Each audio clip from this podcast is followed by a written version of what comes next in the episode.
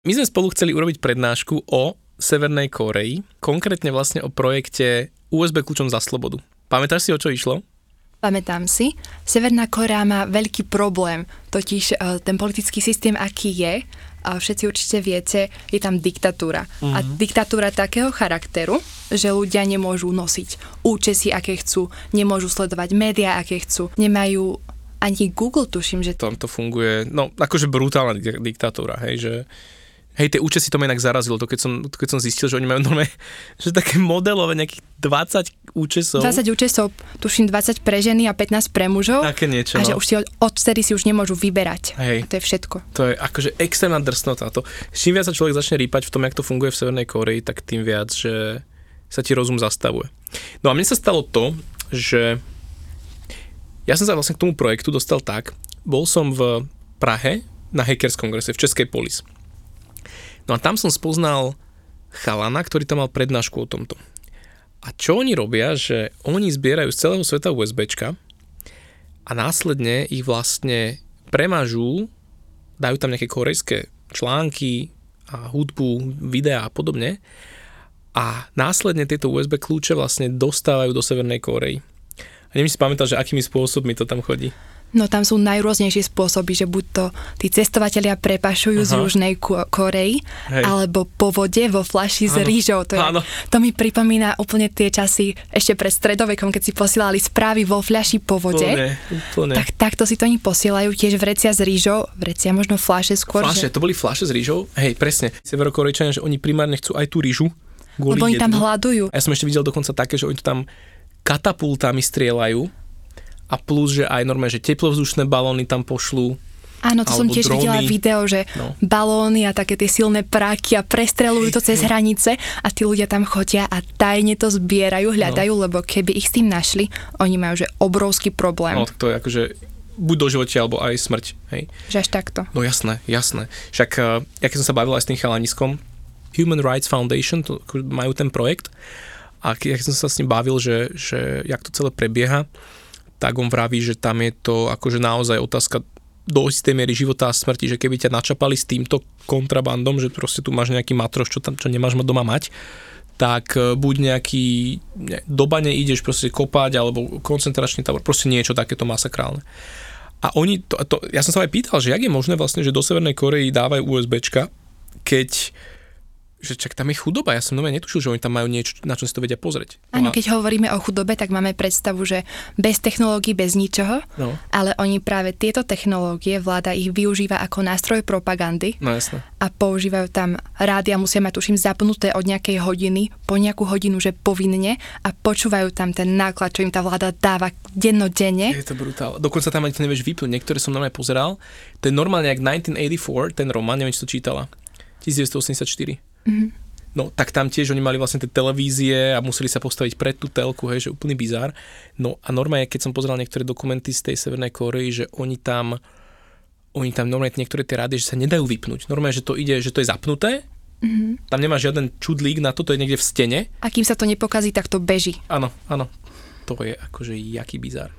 No a vlastne oni tam majú nejaké také, mi hovoril ten chalanisko, že jak malý notebook a do ňoho vedia ten, ten, to USBčko dať a tam, tam to vedia pozerať. Čiže oni sa normálne, že stretnú večer, že to na tajnáša, párty si urobia a idú proste čítať, ako funguje svet mimo Severnej Kórey. Jednoducho Bitcoin.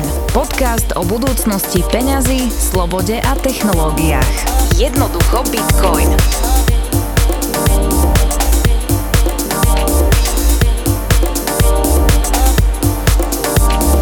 Častokrát tí ľudia sú tak zmagorení, že oni to berú, že to je úplne normálne, že, že to v zahraničí im hrozí nebezpečenstvo, že tu sa o nich krásne starajú.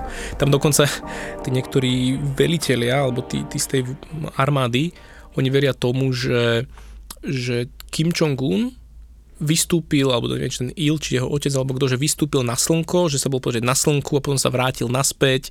Rôzne mity kolujú. No, normálne si tí, tí, tí novinári pýtali, že, že to, tomu to veríte, že no, teda, že to tak bolo to sa ti mozog zastavuje, že ak tam akože tá dezinformácia funguje. Že to akože hoaxy na Slovensku je nič oproti tomu, čo tam akože, akože fičí. No a vlastne toto, keď mi ten chalanisko ukázal, tak ja si vravím, že kokos, aký dobrý projekt, že oni už vlastne za tento čas, keď som to spoznal, že, že z nejakých 150 tisíc USB kľúčov vlastne získali. A vtedy si vravím, že tak poďme toto urobiť vlastne, že dať to do polis, do paralelnej polis ako, ako takú nástenku, tak ja som vlastne vtedy urobil grafiku, preložil som to do Slovenčiny a kámoš Tom, Tom Pastor vlastne urobil, urobil tu ten drevený podklad, tie USBčka, všetko a tam sme to umiestnili. A ty to tam vlastne prvýkrát zbadala asi, že? Áno, tam som to zbadala. Ja som ešte predtým čítala od teba na blogu článok, čiže už som mm. vedela, že o čo ide. A keď som to uvidela v polis, tak to ma zaplavila úplná radosť, že toto sa mm. fakt deje, že, že niekto je ochotný pomáhať a ide do toho, aj keď to nie je úplne, že buď intuitívna pomoc toto, že nepodobá sa to na formy pomoci, ktoré mm. bežne realizujeme pre ľudí v núdzi. No áno, je to dosť také, je to také iné. No a my sme potom spolu chceli vlastne robiť prednášku. Áno, my sme na škole mali takú kultúru, že veľmi nás podporovali v tom, aby sme organizovali rôzne akcie, aby sme robili diskusie. My sme tam mali úžasných hostí, sme tam mali, že nejakých politikov to nemôžeme menovať, ale to nebolo, že o propagande, bolo to o tom, že sme sa bavili o rôznych témach mm-hmm. aktuálnych. Potom sme tam mali Kotlebovho kamoša z detstva a on, no nebudem ho menovať, lebo on si to neželá. On nakladal ale... Kotlebu, či... Áno, áno, on, ale... on, on, on s ním bol kamoš, vyrastali na jednej ulici. Mm-hmm a keď bol starší, tak si uvedomil, že to, čo Kotleba robí, že to nie je úplne, že OK. Uh-huh. A vtedy sa tak od neho oddelil a on, on začal bol, robiť to nejaké... už taký akože za mladí? Áno, áno, áno, že za mladí si uvedomil, že to nie je OK, čo Kotleba robí. Uh-huh. A prestal sa s ním kamošiť. A teraz akože sú z toho nejaké problémy medzi ním a Kotlebom, čiže úplne uh-huh. sa nechce menovať tento človek, no, jasne, ale rozprával nám o tom v škole. Matia Tota som tam mala niekoľkokrát, sme robili rôzne diskusie a tak rozprával deckám o tom, že čomu sa venuje športu a zdravej mm-hmm. strave a tak. Super, super. A takže sme sa rozhodli, že urobíme aj takúto prednášku, toto ma vyslovene, že zaujalo a že ja chcem Duškyho na škole, že nech proste povie mojim spolužiakom, že, že čo sa deje vo svete, lebo to nie sú info, ktoré by boli takže medializované, alebo taký, že mainstream. Mm-hmm a naša pani učiteľka z diepisu nám krásne veci hovorila vždy, že že máme uprednostniť slobodu pred istotami a ja, že mm-hmm. to je ono, to je to, čo, no presne. to je to, čo, čomu sa ideme venovať. Áno a už sme mali vybavenú, že sálu, o triedy a učitelia pustili tie detská z hodiny. Ja som sa riadne na to tešil, lebo ty si tady si ma tak pravidelne informoval, teda, že už sa to deje, že už áno, že už akože dostal si zelenú a toto, že už no, to proste bude. Už aj priestor sme získali pre tú nástenku, že kde to zavesíme, že na stenu to bolo úplne že parádne. Mm-hmm a potom prišli také pochybnosti zo strany vedenia, že predsa len, že je to taký samostatný, zvrchovaný štát mm-hmm. a že môžeme my do toho zasahovať, je to správne, mm-hmm. že to mm-hmm. je akože ich život, toto je ten náš Aha. a že neboli si úplne istí, či je v poriadku kvázi nabúravať autoritu, in podkopávať uh-huh. autoritu iného štátu. Aha, to je zaujímavý pohľad. Zaujímavý pohľad. Jak sa ty k tomu stávala vtedy? Že jak to, jak to bral? Lebo inak teraz, keď to počujem, tak to je také, áno, taká dvojsečná zbraň, že, že, že my jednak napomáhame akoby nejaký rozkladu nejakému systému vďaka takémuto projektu. Mm-hmm. A na druhej strane akože, a, áno, je to také, že nemala by si do toho úplne kecať, len že tam sa porušujú, porušujú ľudské práva. A teraz, že ty kokšo, no, je to také zvláštne. Akože pre mňa to bolo veľmi taký projekt, že chcel som to robiť, ale tiež som sa, do istej miery som sa trošku, možno, že vylakal aj ja, to tak nazvem, lebo a tiež som pozeral rôzne dokumenty o tej Koreji a akože Severokorejci oni zase majú že vraj nejakých agentov kade tade, ktorí monitorujú toto, že kto ako sa vyjadruje a že to tiež není úplne bezpečné, to tak nazvem, hej. Čiže a sa tá pani učiteľka možno nejak vylakala tohto, že čo by, čo by mohlo hroziť, nie? To je dosť možné. Pre mňa osobne je to skôr uh, taká tá bezpečnostná dilema, než morálna dilema. Uh-huh. Čo sa týka tej morálky, tak pre mňa je to úplne jasné, že to, čo to sa tam deje, to, to sa súhlasím. nemá diať a nesmie sa to diať. Súhlasím. A to, že sa to deje, to neznamená, že je to v poriadku. Tak, tak tam súhlasím s tebou. Hej. A mi napadla taká paralela, že my keď sme mali tu na ťažký socializmus, komunizmus, uh-huh tak určite tu boli nejaké vonkajšie vplyvy, ktoré nám pomohli sa od toho oslobodiť. Uh-huh. A tým pádom možno tieto USB kľúče či nepredstavujú niečo podobné pre uh. Severnú Koreu. Áno, áno, áno, súhlasím, že, že vlastne je to nástroj, ako tých ľudí dostať akoby von z toho, z toho, z toho zvráteného prostredia. Tam inak boli robené aj rozhovory s niektorými ľuďmi, ktorí utiekli a normálne s takou ženou boli robené, ro, robený rozhovor a ona, že, že ja som prvý raz zistila vo filme Titanic, že čo je to láska, že ja som nepoznala ten koncept. Že on, a to normálne ti až hlava nebere. Že vlastne oni tam majú nejakú tú len lásku k tomu diktátorovi, k štátu ale že nejaká taká medzi, v rámci rodiny, že sa tam mhm. nikdy nejak neprejavuje veľmi. A ona zrazu pozerala Titanic a normálne jej to hlava nebrala, že jak tí dvaja tak môžu spolu toto. No ja no, ak som počúval tie rozhovory, tak až, až mi takže mozog sa mi zastavoval. Tá kultúra hej. je o mnoho viac orientovaná na štát a smerom k tomu vládcovi, k tomu vodcovi, než k tomu, že máme tu nejaké zdravé medziľudské vzťahy, že to tam možno ani celkom úplne, že neexistuje.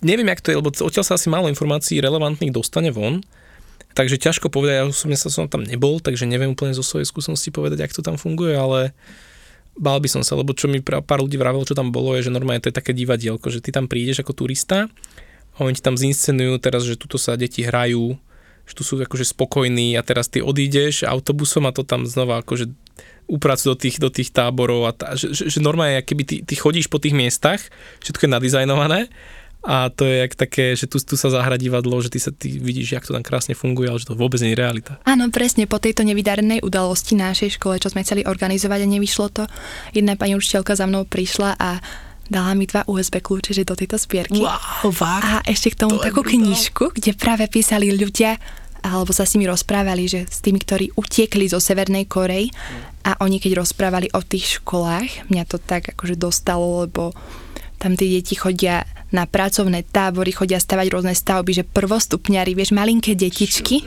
a oni ich takto berú pracovať a na pole a na stavby a keď nepracujú, tak tam sú rôzne fyzické tresty, potom to sa to prenáša na rodinu, vieš, ak za komunizmu, že to isté len. To je úplne asi no, téma, ktorá že ťažko sa o tom hovorí normálne, že jak to je. A súhlasím aj s tebou, jak povedal, že jak to bol komunizmus, socializmus, tak určite presne, že, že niekde zo západu k nám chodili a povedzme veci, ktoré boli nelegálne, hej, že, že naši rodičia proste počúvali nelegálnu hudbu, nosili oblečenie, ktoré tiež nebolo úplne, že vieš, všetko túzek za tak zo západu. No teraz sa smejeme, že nelegálna hudba, nelegálne oblečenie, nelegálny tovar a teraz to... No, že si napalovali, vieš, že, že, že vinily, to keď tátka mi rozprával akože storky, neviem, čo všetko môžem vytiahnuť.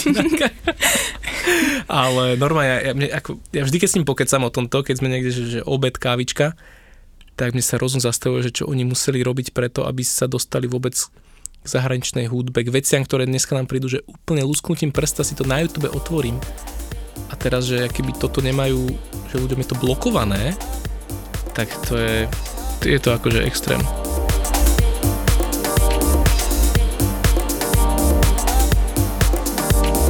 Vlastne ja si ťa pamätám, my sme tak stretli vlastne v Polis. Ty si tam robila aj baristku mm-hmm. a mhm. plus si aj pripravovala študentskú čo to je vlastne švočka to bola nejaká študentská vedecká odborná činnosť? Alebo... Bola to stredoškolská odborná činnosť Aha. vtedy ešte. Áno, áno. Ten koncept, že študuješ si o nejakej téme, potom napíšeš 30 stranovú prácu a prezentuješ to, uh-huh. tak to ma strašne že bavilo, to ma naplňalo. Uh-huh. Ja mhm. som to robila, že každý jeden rok Jej. a ten posledný už si hovorím, že ja chcem asi robiť o bitcoine teda. Že keď A čo si mala tie predošlé témy? Predošlý krát som riešila mm, bola to, skúmala som korelácie medzi zdravým životným štýlom u malých detí uh-huh. a ich prežívaným šťastím a úspechom a zároveň školskou úspešnosťou v škole. Aha, som mala v týme, že... Normálne akože prvostupňarov, áno. Aha. Mala som tam, že v týme psychologičku, výživovú poradkyňu, nejak sme to akože kvantifikovali celé a uh-huh. kvantifikované výskumy, kvalitatívne výskumy. Dosť ma to bavilo, a dostala som sa s tým vlastne až do celoštátneho kola, ale najzaujímavejšie bolo pre mňa asi to krajské kolo, ktoré ma vlastne dostalo konec koncov do polisu. Krajské kolo sa konalo na Adlerke. Tam chodil vlastne Mario Havel, aktuálny člen paralelní Pražskej áno, polis. Áno. Pozdravujeme Mária týmto, Áno, pozdravujeme Mária. Tým, že náš študentov, ktorí chceli prezentovať, ktorí chceli priniesť nové myšlienky, nové postoje alebo prípadne vynálezy niektorý, niektorých z technických odporov, tak chalanom z Adlerky dali riaditeľské voľno. Uh-huh. Lenže Mário on neostal doma pri Netflixe, on prišiel do tej školy a začal sa zaujímať, že s akými nápadmi a myšlienkami prišli jeho rovesníci. Je, to je super. A zastavil sa aj pri našom odbore a tým, že keď sa spätne pozriem na tú svoju prácu, mne to príde ako biohacking u detí. si bola taká biohackerka. A na čo si prišla inak? To ma zaujíma, že, že k čomu sa tam dospelo? No dospeli sme k tomu, že tie deti, ktoré majú zdravý životný štýl, dostatok pohybu, dostatok spánku a správne poskladanú tú výživu, že oni sú celkovo také schopnejšie, úspešnejšie v škole aj v tom kolektíve. Uh-huh. Uh-huh. Že je tam taká priama korelácia medzi tým. Je to tým pádom aj tá kauzalita, že jedno spôsobuje druhé, že, že je, to, je to tým, že oni sa dobre stravujú a následne na základe toho majú lepšie výsledky, alebo je to naopak, hej, že, že sú šikovní, majú dobré výsledky a zároveň spolu s tým sa aj dobre stravujú. Prišli si aj na toto, že či to tá korelácia spôsobila kauzalitu? Toto sme celkom neriešili. Aha. Riešili sme, že, že konkrétne, že či tieto deti, ktoré sú úspešné, či tam majú túto zdravú stravu a uh-huh. že či to nejakým spôsobom vplýva a zistili sme, že tie najúspešnejšie deti majú zároveň po väčšine túto zdravú stravu, uh-huh. ale nie je to, že nevyhnutnosť. Uh-huh. Uh-huh. Rozumiem. Super, čiže vlastne tak to si robila rok predtým a potom... Dva roky predtým. Alebo dva roky predtým. Uh-huh a potom sa dostala k Bitcoinu, alebo teda ešte me, me, rok na to si mala ďalšiu nejakú prácu. Mala som ďalšiu. Aha, čo to bolo? A tam som riešila zase scouting, to je taká moja srdcovka. Yeah. A tam sme riešili tie praktické skily detí, že čo všetko dokážu decka, ktoré chodia na scouting v tom istom veku a tí, ktoré nechodia. Tak to mi povedz, lebo scouting je pre mňa vec, čo som iba tak od ocina počul, že akože kedy si chodievali na scout a tak. Ja som si to nezažil na sebe, možno by sa mi aj zišlo, ale tak to mi povedz o tom viac, že jak, jak fungujete, že jak tá komunita, čo robíte, jak to celé prebieha. Základná jednotka scoutingu je taká družina, tvorí 6 až 15 detí uh-huh. a majú takého svojho rádcu, tak sa nazýva ich vedúci uh-huh. a on je väčšinou o pár rokov starší, že také 6-ročné deti majú 14-ročného, 14-ročný má 18-ročného a podobne a oni v týchto skupinkách sa stretávajú väčšinou raz do týždňa a vytvárajú rôzne hry, rôzne veci sa učia. Je to vyslovene, že neformálne vzdelávanie. Scouting je výchovná organizácia uh-huh. a to vzdelanie je tam na prvom mieste a oni sa vzdelávajú že v rôznych oblastiach pomocou hier, pretože my keď sa učíme, tak často používame definície v škole, ale človek sa reálne učí prostredníctvom hry. Úplne a scouting súhlasím. toto využíva. Uh-huh. Čiže tam sa neučia len také nejaké, že neviem, pohyb v prírode a zakladanie ohňa, ale aj nejaké ako iné, iné veci? Či také skôr je to na praktickosť zamerané? Je to súčasťou samozrejme tieto veci v prírode, ale scouting rozhodne ide s dobou. Um, sú tam rôzne výzvy, ktoré sa týkajú informačno-komunikačných technológií, dokonca niektorí na družinovkách, že programujú, niektorí tvoria ne. videá, že je to fakt na tom vedúcom. Aj Bitcoin tam majú? Podľa mňa niekde určite. Ak nie, tak zavedieme. zavedieme. Takže je to s dobou a normálne, že už aj takéto digitálne skills sa učia mm-hmm. decka. A vlastne po tej prvej uh, sočke mm-hmm. Mário tam sedel v hľadisku, počúval to na pol ucha, pretože vtedy akurát vybavoval catering pre najväčšiu SFL konferenciu, tú svetovú, vieš, čo sa koná raz za rok? Čo bola v Srbsku? V Srbsku, áno, áno. áno Toto on riešil. A potom sme sa nejak dali do reči mm-hmm. a on mi hovorí, že Bitcoin a že Sloboda a Austrianská ekonomická škola a ja, mm-hmm. že fúha, že ten bitcoin som už niekde počula, uh-huh. ale že on je z toho nejako príliš nadšený. že to až tak sektársky pôsobilo, že keď niekto je strašne nadšený z niečoho, tak sa tak zaž zlakneš niekedy. Nepôsobil, že sektársky, uh-huh. ale pôsobil strašne, že premotivovane. A ja som ten Bitcoin už raz počula. To nebolo prvýkrát, čo som počula o Bitcoine. Prvýkrát to bolo asi v 2014. Uh-huh. Mhm. Som na internete zachytila článok, že Bitcoin a novinári o tom písali, že čo to je a tak. Moc som tomu nerozumela, išla som dole za ocinom sa ho opýtať, on je taký technický typ, mm-hmm. že, že oci, čo je to ten Bitcoin? A on, že no, neviem, ale že dávaj si pozor na Ponzi schémy, tie mi hneď vysvetlil. V zápäti mi, dobre, dobre. No, v zápäti mi vysvetlil, že investovať môžeme len toľko, o koľko môžeme prísť. Výborne. A povedal, že ak by som chcela vedieť viac, že on si to musí ešte naštudovať. Uh-huh. Že teraz mi viac nepovie. Keď som sa vrátila naspäť k počítaču, tak som si dala do Wikipédie, že Bitcoin. Uh-huh. A išla si. No nie, bolo to v 2014, takže tam oh, boli dve vety. skoro, dobre. Boli tam dve vety o Bitcoine a jedna obsahovala informáciu, že Bitcoin je decentralizovaný. Uh-huh. A druhá, že je to peer-to-peer technológia. Uh-huh. A rozumela si tomu viac? Moje 13-ročné ja odpísalo do Google, že po dva po, že čo to vlastne je. A tam bolo, že od človeka k človeku. Áno. Ale ja som vtedy bola taká, že keď pošleme peniaze cez banku, uh-huh. tak som vedela, že nejde, nejde to rovno adresátovi, Áno. že to ide cez nejakých ľudí.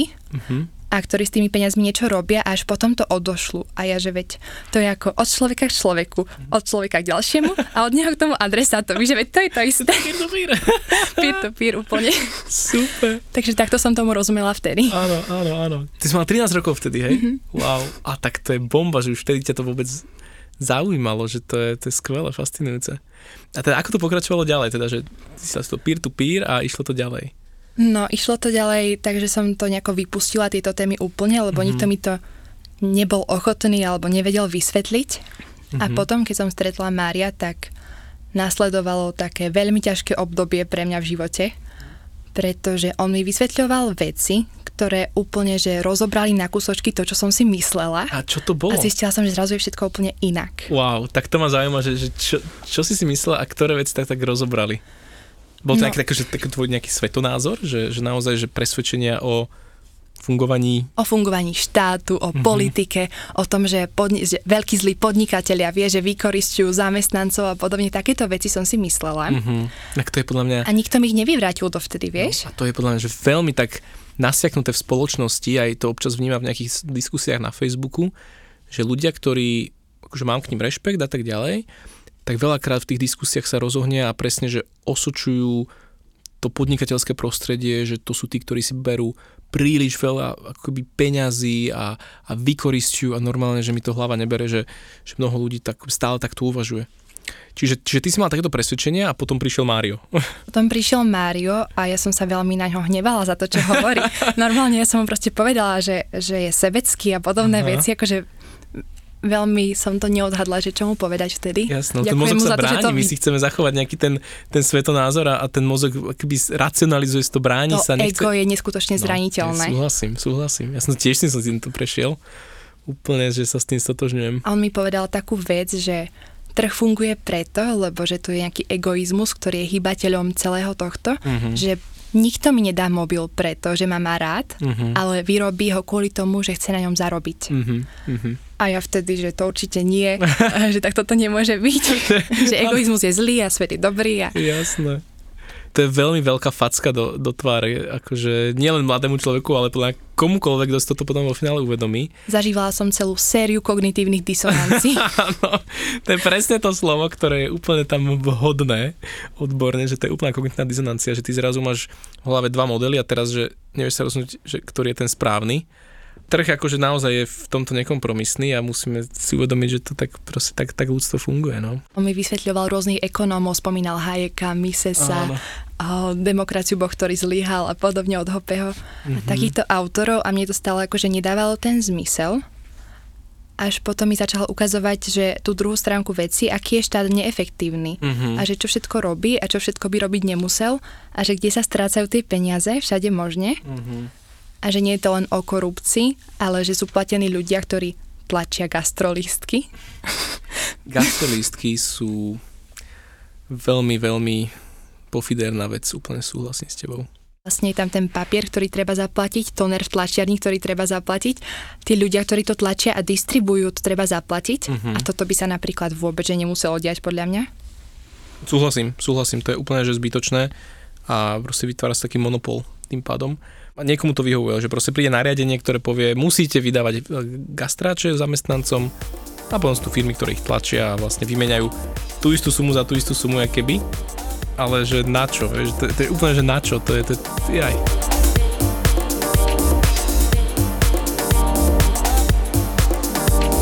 Mário ti teda úplne že dal takto nejaké také ťa na, nainfikoval tými slobodnými myšlienkami a v tebe to potom tak dozrievalo. No, no, ale toto nebol vôbec žiaden že jednoduchý proces. Aha. Toto trvalo asi 3 štvrte roka, možno že rok, uh-huh. ale mi to tak postupne všetko vysvetľoval. Ja ho strašne obdivujem za tú trpezlivosť, ktorú mal, pretože mi to strašne dlho, že nešlo do hlavy, som to nevedela pochopiť, že som mala predstavu, že dobrý štát, ktorý sa o nás stará, uh-huh a vlastne zlí podnikatelia a ono je to všade aj v našej kultúre, aj v rozprávkach, že ten chudobný dobrý hrdina, ktorý mhm. zvíťazil mm-hmm. a porazil zlého boháča. Áno. A takýchto príkladov je že neskutočne veľa aj v školách.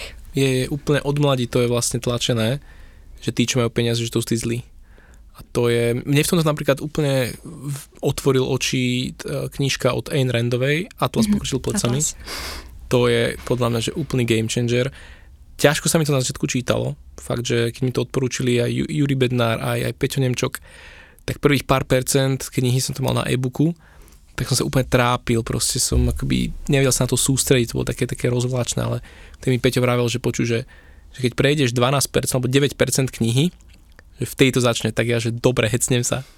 A jak sa to zlomilo, tak ja som sa nevedel odtrhnúť od tej knihy. To je pre mňa asi top 1 alebo top 2 kniha, čo som čítal. a teším sa na ňu, že znova si ju chcem prečítať, možno, že budúci rok alebo tak nejak a si ju kúpim aj fyzicky. Ja som ju v angličtine čítal a tak uvažujem, že možno či slovenčinu, ale angličtina sa mi páčila. A, a že mať ju aj fyzicky, že to je podľa mňa, to je, to je tak nádherná kniha. Ja som dokonca pomenoval svoju SROčku podľa hlavnej postavy Johna John Galt, no jasné. Čiže John Galt SRO je, je moja firma a tam akože občas e, si fakturujem veci. Je to taká tak. známa postavička áno, v týchto áno, áno. kruhoch. A občas sa ma ľudia opýtajú, keď im pošlem faktúru, že, že prečo John Galt? Ja, že Google it out že vygoogli si, že čítajte zistíš. Atlasa. A čítajte Atlas, presne. Že ak ste nečítali Atlas Šrakt, Atlas poručil plecami, určite, určite odporúčam, budete príde na vašu top 5. Ak máte radi slobodu, tak to bude jedna z top 5 kníh, čo ste kedy čítali. Mne toto veľmi pomohlo, tiež tie akože myšlienky úplne tak rozhádzať tiež. Čiže, čiže toto teda, Mario mal si trpezlivosť, vravíš. Mal obrovskú trpezlivosť. Joj, bomba. No a potom vlastne ten rok na to si už išla si sa už akože na Bitcoin zamerala ako na, na činnosť študentskú. Áno, to už som bola aj v polise a tým pádom som mala ideálne prostredie pre vypracovanie tejto práce. Uh-huh. Vlastne som teba poprosila, že či budeš mojim konzultantom, školiteľom, či mi s tým trošku pomôžeš. Hej, hej, pamätám, to bolo super. Keď si predošla učiteľom, ty asi musíš nejakú tú tému si odobriť od niekoho, či nie? Či ty môžeš prísť čímkoľvek? V tomto nám nechali takú slobodu, že prezentovať idete vy, uh-huh. my vás nemusíme pustiť ďalej cez stredné kolo, cez školské kolo. Ale že čo chcete prezentovať, čo vás baví, tak to prezentujte. Aha, či dostal takú voľnú ruku. Áno, v tomto áno. Super, super. A keď si prvý raz povedal učiteľke, že Bitcoin, tak čo oni na to? No, neboli s tým akože tak úplne v, tom, v tej, tých témach tak doma, že by uh-huh. vedeli, že čo je to Bitcoin a tak ale tak pokrčili plecami, že stále niečo vymýšľaš, tak Aha. keď chceš, tak si to prezentuj. Jasné, jasné, jasné, super. Povedz viac, že čo si ty rozoberala v tej téme, lebo ja si to pamätám, ale ty sa pozerala aj na to, že ak, aký má ten Bitcoin presah na nejakých krajinách, kde akoby tá ekonomika zlyháva. Mm-hmm. Zaujal ma ten fakt, že keď sa prezentuje Bitcoin, tak, taký narratív, že buď sú to hackery, ktorí si mm-hmm. chcú slobodu a chcú si posielať na darmarketoch nejaké peňažky, áno, áno. alebo potom sú to tí špekulanti, ktorí uh, vymýšľajú a chcú dosiahnuť zisk a ja som zistila, že ten Bitcoin má o mnoho viacej využití. Uh-huh. Že napríklad, keď niekto pracuje v zahraničí a chce posielať domov peňažky rodine, tak tie poplatky cez hranice, cez banku sú obrovské. Uh-huh. Potom sú tu ľudia, ktorým ktorým banky neotvoria tie účty uh-huh. a mhm. oni si nemajú ako posielať peniaze alebo majú taký problém, že ich krajina je na nejakom blbom blackliste a už im proste tie peňažky buď neprídu alebo ani neodošlu. Uh-huh. Takže využívajú tento bitcoin. A u Roba Chovanculiaka som sa inšpirovala touto Venezuelou, on o tom robil celý podcast, hovoril, uh-huh. že ako to tam je, čo sa tam deje. No, a tak som sa to rozhodla hlbšie preskúmať. Má to veľmi zaujímavý príbeh. Tak to, o, o tomto povedz, lebo ja tiež sa občas tej Venezuele venujem v podcastoch, trošku to tak naštrujem, ale rád si vypočujem, že čo si sa ty dozvedela o tej Venezuele. Ja som sa dozvedela, že v tom 98. sa k moci dostal Hugo Chávez. Uh-huh. A teda tá ropa vo Venezuele bola na vrchole, oni mali veľ, veľa peňazí, boli bohatí. A Hugo Chávez, on mal taký dobrý úmysel. A ako už vieme, tak uh, dobré úmysly nás nechránia pred dôsledkami našich zlých rozhodnutí. Uh-huh a on mal taký cieľ, že sám pochádzal z chudobnej rodiny, že ja teraz pomôžem všetkým mojim občanom, všetkých zachránim, dám im to, čo potrebujú. Uh-huh. A tak rozbehol projektiky, ale také, že poriadne veľké projektiky. Začal stavať bohaté infraštruktúry, nemocnice, záchranné tábory. Zaviedol množstvo sociálnych balíčkov a kým bola tá ropa na vrchole, tak nejakým spôsobom sa to dalo udržať. Uh-huh. On ešte aj z toho zisku odkladal na to financovanie týchto projektov, že nebolo to úplne že vyrovnané, ale nejak uh-huh. to šlo. A potom ten Chávez zomrel, k moci sa dostal Maduro a zrazu sa to začalo celé rúcať, lebo ropa klesla. Oni viac nemali z čoho financovať túto vysokonákladovú politiku. A teraz, že čo budeme robiť? Tak vyplačíme ďalšie peniaze, povedali si a aj tak urobili. Len zabudli na to, že ten papierik slavou prezidenta alebo nejakého starého mostu, že to nie je žiadne bohatstvo, že, no, že to je iba reprezentant už vytvorených služieb alebo nejakých tovarov. Vytlačili peňažky a financovali si tieto ich projektiky ďalej. Uh-huh. Lenže dlho im to nevydržalo, ceny začali strašne stúpať, obyvateľia sa začali búriť, už neboli takí spokojní predtým ich, to bol ich milovaný Chávez a teraz prišiel Maduro a stúpajú ceny, že čo to má byť.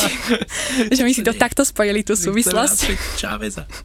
Áno, chceme naspäť Cháveza, presne táto kultúra tam ostala dodnes. Mm-hmm. Maduro, on je tam teraz populárny, nie? Akože tiež akože robí túto sociálnu politiku a snaží sa, aj keď teraz myslím, že mali, mali ďalšiu prednedávnom reformu nových, nových peňazí a vznikol tam nejaký nový bolivár, lebo tam tých bolivárov majú mm. XY už. No to áno. A od, odpísali myslím, že 6-0 teraz škrtali, ak sa nemýlim. Hej, hej, ja som sa to stále, pra... stále ešte akože škrtať. Áno, ja som k tejto práci ešte oslovila Janku Petkanič. Uh-huh. Ona robí takú zaujímavú činnosť, im tam pomáhala, uh, tuším do roku 2020, že ich projekt Eldorado uh-huh. vytvoril platformu, kde si ľudia môžu bolivary zachytiť k aktuálnej hodnote doláru, tuším. Uh-huh. A mnohí ekonomovia to popisujú ako dolarizácia. Nie je to dolarizácia, je to iba zachytenie hodnoty tých peňazí. Uh-huh. A snažia sa im takýmto spôsobom pomôcť. OK. Počul som o tom projekte, ale ako neskúmal som ho viac. A teda ako to oni robia, že, že zachytia tú, tú hodnotu dolára?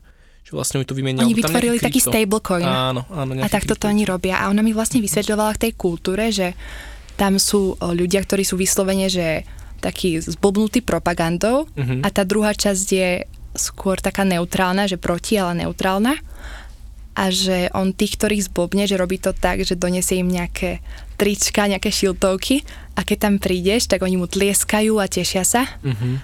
a to príde do Venezuely, uvidí ľudí, majú napísané, že Chávez Vive a podobne na svojich uh-huh. tričkách a že máš pocit, že akí národniari to tam chodia uh-huh. a pritom to sú často jediné trička, ktoré, ktoré oni majú. majú. Kokos. Víš, to je aký, aký mindfuck úplne. No a teda teraz, ako to tam vyzerá? Že, že viem, že Maduro však stále tam nejak funguje. No pokračuje to v tom, čo sa dialo doteraz, že vlastne tá hyperinflácia, že to je niečo strašné a ceny začali ešte na začiatku pri tom Madurovi strašne stúpať. Uh-huh. A čo robil štát? Rozhodol sa zafixovať tie ceny na aktuálnych hodnotách a nedovolil podnikateľom predávať za viac. Uh-huh. Čo bol obrovský problém, pretože to sa jednoducho tak nedá. Že tie produkty niečo stoja a treba to zaplatiť. Že vyrábať zadarmo fakt nejde. A tak kapitalisti, každý, kto mal nejakú firmu, tak zobral sa a odišiel. Uh-huh a on začal hovoriť, že zlí kapitalisti, že, uh-huh. že utekajú z krajiny a že keby robia taký podvrat uh-huh. a že mhm. zrádzajú krajinu. Lenže im nešlo o to, že zradiť krajinu, im išlo o to zachrániť si život. Ja som tam zachytil, že tam sú také štatistiky, že vlastne novorodenci, normálne, že tam, že stonásobne sa zvýšila úmrtnosť novorodencov, lebo normálne, že matky nemajú, sa im netvorí mlieko, lebo nemajú mm-hmm. čo jesť a plus, že výživa na mesiac na to jedno dieťa, že stojí to, čo zhruba mesačný plat robotníka. Že to je úplne, že to je extrém, čo sa tam deje. No áno, oni, na, dokonca som čítala, že oni investujú do zdravotníctva a do školstva menej ako do internetu zadarmo, vody zadarmo, elektriny zadarmo, ako z rozprávky o komunizme. Vieš, že tieto mm. veci majú zadarmo, ale väčšinou nefungujú aj tak. tam sú obrovské výpadky tej elektriky, že to úplne, že tam blackouty stále. Áno, áno. A akú úlohu tam zohral Bitcoin? O, tí ľudia tým, že mali tú elektrínu zadarmo, pripojili si tie počítače a začali si ťažiť na ich najprv to boli také pokusy, že čo ak by to náhodou vyšlo. Uh-huh. O pár rokov neskôr to už bola bežná prax, že vyťažím si nejaký bitcoin, lebo Bolivar už nemá žiadnu hodnotu. Uh-huh. Kúpim si na Amazone poukážku a kúpi, doveziem si nejaké jedlo z Amazonu, lebo ten únik tovarov a príchod tovarov cez hranice nejakým spôsobom zastaviť nemohli. Takže oni si takto objednávali, že jedlo, tovar zo zahraničia cez Amazon a cez podobné platformy. V roku 2014 tam vznikla bitcoinová burza, ktorá funguje že dodnes. Ale čo? Dobre, dobre. Štát sa rozhodol urobiť konkurenciu, určite si zachytil kryptomenu Petro, Petro. že spravili. Jasné, to bol pekný, pekný fail. to keď máš štátnu kryptomenu, to ani nie je kryptomena podľa mňa. A oni, že ešte, že fixované, ale teda kryté ropou, je, že proste, ale že žiadna výmena sa tam nedeje, vie, že to je úplný, úplný bizarný projekt, tak to úplne klaklo, ale teraz tam urobili novú, novú kryptomenu, myslím, že tam teraz, teraz zavádzali nejakú. Petro vyfejlovalo úplne a teraz chceli niečo zase ďalšie robiť. Proste snažia Štátna sa. kryptomena to je... To, je, to chceš. To, to je, nemôže to je fungovať. A Janka, keď bola v tej Venezuele, ona rozprávala o tom, že ako sú tam veľké billboardy štátnej propagandy uh-huh. a hneď vedľa toho že propaganda na bitcoin. že tam je akoby štátna silná centralizácia uh-huh. a zároveň tam je akoby tolerovaný ten voľný trh, pretože tam nie je iná možnosť. Ten štát vo finále toleruje ten voľný trh, lebo zistuje, že on nemá nemá ani prostriedky, možno na to zastaviť jednak a teší sa, že niečo aspoň nejak paralelne funguje. Čiže vlastne tá tvoja prezentácia potom, tá práca sa, tá, sa týkala Bitcoinu a toho presahu práve v tej Venezuele. Hej? Áno, áno, ja pochádzam z prostredia, kde vlastne sa veľmi cení taká, že pomoc chudobným, charitatívna činnosť. A presne toto ich zaujalo. Uh-huh. A ja som sa rozhodla v rámci tej práce rozpovedať príbeh Venezuely a zároveň trošku vysvetliť, že čo je to Bitcoin, aké má vlastnosti a prečo práve toto dokáže nejakým spôsobom riešiť tieto problémy. Uh-huh, uh-huh. No ako to bolo prijaté? Ako, ako na to reagovala porota, učitelia? Bolo to prijaté veľmi dobre, čo som bola prekvapená. Ja som strašne dlho premyšľala nad tým, že ako to uchopiť, že čo prezentovať, čo neprezentovať, lebo o tom Bitcoine by sa dalo hodiny rozprávať. No jasne. Tak som si zvolila, že tvoj mýtus o bezpečnosti a o tom, že či to kriminálnici používajú alebo nepoužívajú, to ich veľmi zaujalo, lebo uh-huh. je to mhm. otázka, ktorú si kladú mnohí, že, že Bitcoin sa využíva na nekalé účely a čo uh-huh. s mhm. tým. Uh-huh. A pritom je to technológia a ako ju využijeme my, to je úplne že na nás. No jasné, je to úplne presne neutrálna technológia, súhlasím. A potom som im vysvetlila blockchain, že je to vlastne veľmi transparentné, mnohé neziskové organizácie, ktoré pomáhajú chudobným deťom, chudobným rodinám, tak sú ochotní akože príjmať Bitcoin kvôli tomu, že je to veľmi transparentné. Bitcoin mm-hmm. je mhm. pseudonymný, nie anonymný. O tom som tiež rozprávala a ako poslednú vec som im ukázala porovnanie lineárneho a logaritmického grafu Bitcoinu. Super, super. To je, to je veľká vec. Kľudne môžeš, môžeš vysvetliť, že, že aj pre poslucháčov, aby vedeli, mm-hmm. že čo to, čo to znamená. No ten lineárny graf, keď si ho pozriete, tak on vyzerá tak smutne, že sú tam nejaké veľké špice. Je to smutné, je to, je to také, že človek sa vystraší, keď to uvidí. Mm-hmm že je to riskantné. Áno, že veľké nárasty, že také, že nič sa nedieje, teraz prudký nárast a potom to padne 80% a si povie, že splaslo to, končíme. No, no a keď si prenásobíme tie hodnoty, vlastne vytvoríme logaritmický graf, uh-huh. tak vidíme, že to je exponenciála s jasným rastúcim trendom uh-huh. a že mhm. inak to ani nejde. To, toto je veľmi fascinujúce, presne to tiež sa snažím poukazovať na to, že lebo ten, čo, čo, čo pekne zachytí ten logaritmický graf, že zachytí tie percentuálne nárasty, čo v klasickej tej lineárnej škále nevidíme, pretože tam vlastne tie čiarky na tom grafe, tie vodorovné sú napríklad, že nová čiarka je plus 1000 eur za Bitcoin napríklad. Čiže my netušíme, čo sa dialo vlastne pri cenách od 0 do 100, 200, 500, lebo to je tak malinký krtinček na tom grafe, že, že vlastne netuším, čo sa tam deje.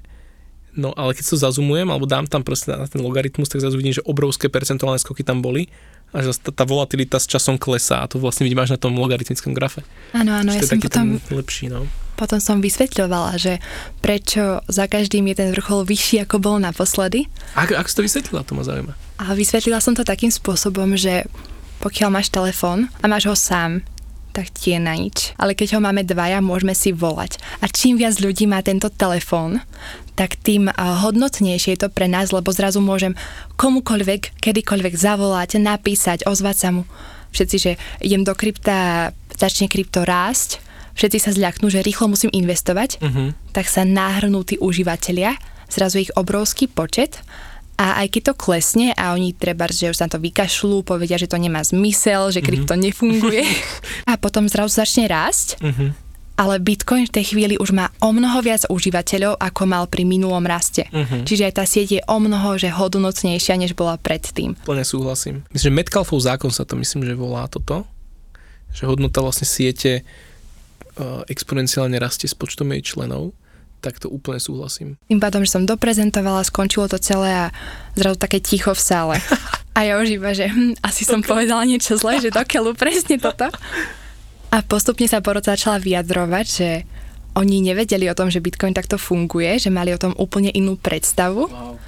A že tie vlastnosti a tieto mýty a tieto príbehy im to pomohli nejako lepšie uchopiť. Mm-hmm a vtedy mi tak došlo, že tie príbehy asi sú o mnoho lep- lepšie než nejaké definície, pretože definícia je fajn pre tých, ktorí už tomu rozumejú, uh-huh. ktorí vedia, majú nejaký kontext a definícia im šetrí čas, uľahčuje im život. Uh-huh. Ale keď niekto nemá kontext a my prídeme s definíciou, tak nielenže nepochopí, o čo ide, ale môže sa častokrát aj takže zmiasť alebo pochopí z toho niečo iné, kdežto príbehy príbehy sú také, že človek veľmi ľahko odlíši dobro od zla uh-huh. a zároveň máme tendenciu identifikovať sa buď s postavami alebo s nejakými aktérmi v tom príbehu. Uh-huh.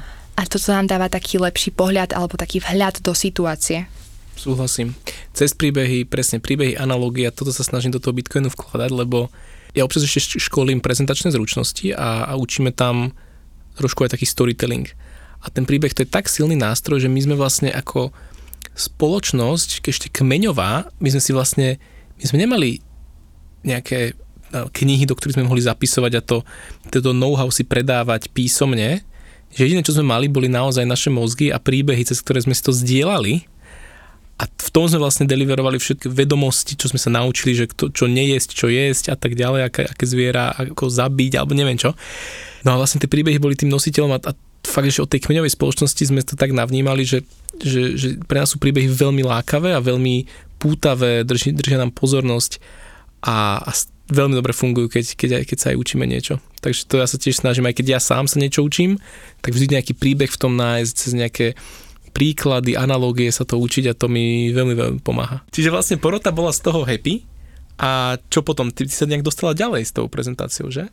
Dostala som sa cez striedne kolo, cez školské kolo a potom prišla, že korona a mhm. zrušili nám tie krajské prezentácie a ja som z toho bola Oj. úplne nešťastná, pretože toľko skvelých ľudí sa na tom podielalo na tej mm-hmm. práci a zároveň som mala pocit, že už som si raz prešla tú cestu až na to celoštátko, že tak dokážem to znova, nie? Že mm-hmm. s mhm. Bitcoinom, že o čo, o čo jednoduchšie to bude, že je to aktuálna téma, ľudí to práve zaujíma, že toto chcem prezentovať. Mm-hmm. A zrušili nám prezentácia, oh, tým to skončilo, no. Škoda. A teraz má to ešte nejakú, na to dohru, že bude to niekam posúvať, alebo tam to už skončilo, tá prezentácia už, už to nebude ďalej, hej? Tam to skončilo, no tým mm. pádom, že už som vlastne na vysokej škole, tak už to vôbec že neriešim. Mm-hmm. A túto tému v tejto práci.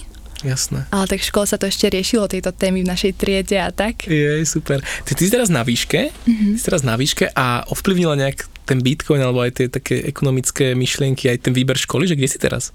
Teraz študujem predškolskú elementárnu pedagogiku. Okay. Že ja budem učiť na základnej škole. Yes, to je super. Už sa teším, ako použijem knižku Bitcoinové peniaze. Yes, ver. Mají, to je bombové. Strašne sa teším z teba. Ja som teraz robil nejaké webináre pre učiteľov a neskutočne ma to naplňa, keď, keď sa aj oni z toho natchnú a vidia v tom zmysel, tak, uh, tak niečo spolu vymyslíme. No určite to áno. To znie bombovo.